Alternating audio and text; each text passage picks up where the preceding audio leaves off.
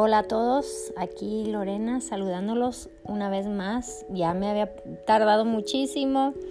Este, pero he tenido un verso en mi, en mi corazón que tengo varias semanas ya queriendo compartir con ustedes y nomás no me he puesto aquí a hacerlo. Entonces me tomé un break ahorita, estoy haciendo un trabajito y me tomé un break y dije ahorita es cuando, porque si dejo pasar más tiempo ya otra vez no lo vuelvo a hacer.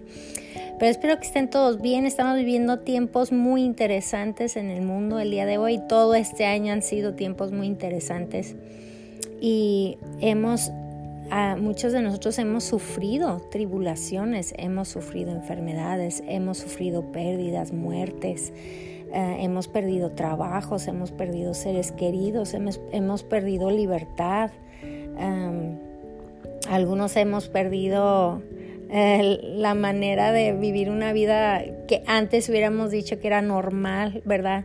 Muchos de nosotros con nuestros hijos haciendo escuela en casa, que nunca lo habíamos hecho antes. hemos, hemos pasado muchas cosas muy interesantes, muy fuertes en este año.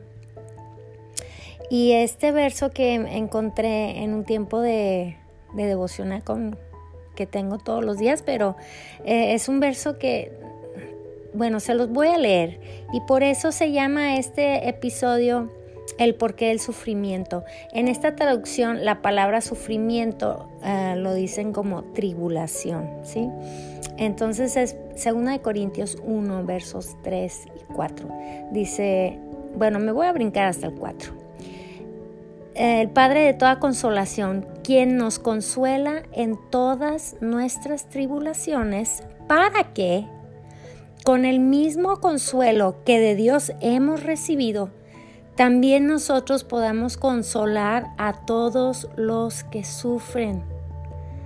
Eso me voló la tapa a la cabeza, señores. Yo no sé de ustedes, pero en mi, en mi mente pequeña y a lo mejor egoísta, no a lo mejor, sino egoísta, yo siempre pensaba que mi tribulación o mi sufrimiento era exactamente eso, mío, o sea, era para mí, era para lograr algo, algún crecimiento. Hay otro verso que dice que en la disciplina y en esas cosas logramos tener la justicia de Dios. Eh, hay muchos versos que hablan de eso, ¿no? Del crecimiento que sucede en la disciplina y en en diferentes tribulaciones, y, pero en este verso me voló la tapa a la cabeza porque ya yo me tengo que salir de, de mi mundo, de mi cabeza, de todo que tiene que ver conmigo y entender que lo que yo estoy viviendo en este momento tiene un propósito más grande que yo. ¿Sí? El propósito de lo que yo estoy viviendo, de esta tribulación, de estas pruebas, es para que yo pueda recibir el consuelo de Dios que ya ha sido prometida para mí él ya lo prometió, Él ya lo está dando. Es el consuelo, es el poder seguir adelante, es el poder seguir creyendo, es el poder seguir orando y seguir en fe. Ese es, ese es el poder y el consuelo, el consuelo que, que Dios trae a nuestros corazones. Y bueno, para mí, algo de lo que es el consuelo de Dios para mi vida es que pueda seguir adelante. Para ti puede ser otra cosa, para ti puede ser un consuelo eh, sentir el, ser abrazado, eh, un consuelo puede ser una palabra de ánimo de alguien, el consuelo puede ser que, que no te mueras de hambre, ¿verdad? Porque hay sustento en tu casa por una forma milagrosa que Dios ha suplido nuestras necesidades. Ese puede ser el consuelo que tú has vivido. Pero como se vea tu consuelo, búscalo, porque está ahí. Eso ya está declarado.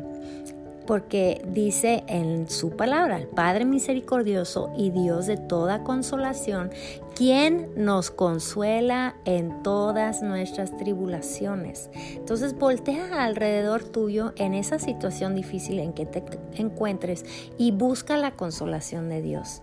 Busca la consolación de tu Padre porque está ahí. Es un Dios misericordioso y de toda consolación. Pero el propósito de esto no es nomás para que yo sobreviva o que yo tenga consuelo en ese momento difícil, aunque ese también es el propósito, pero el propósito más grande de todo esto, fíjense bien, es para que yo pueda dar consuelo también a los que sufren, que yo pueda dar el mismo consuelo que yo he recibido de mi Padre, lo pueda dar a alguien que esté a mi alrededor que también está sufriendo.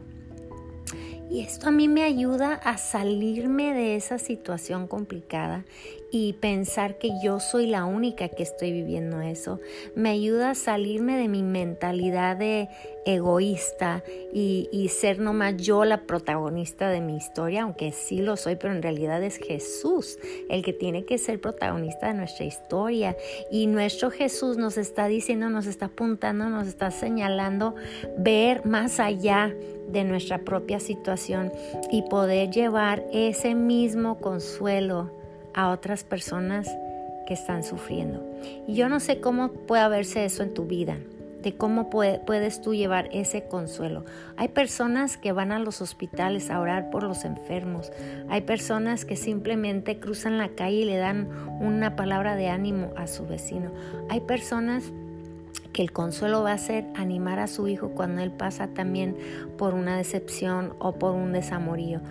E, ese puede verse de, de, muchas formas, pero el día de hoy quiero animarnos, me quiero animar a mí misma también. El Señor nos quiere recordar y animarnos a que volteemos nuestra vista hacia arriba, hacia afuera de nuestra tribulación, hacia afuera de nuestra situación complicada, ver el consuelo y la misericordia que Él ya ha prometido en nuestras vidas. Volteen hacia arriba y miren los cielos, miren la misericordia de Dios, el consuelo que Él ha provisto. A lo mejor es un amigo que tienes ahí a tu lado, a lo mejor es tener una casa, un techo sobre tu cabeza, a lo mejor es vivir en, en un lugar donde puedes tener comida puedes tener amigos y familia a tu alrededor. Busca tu consuelo.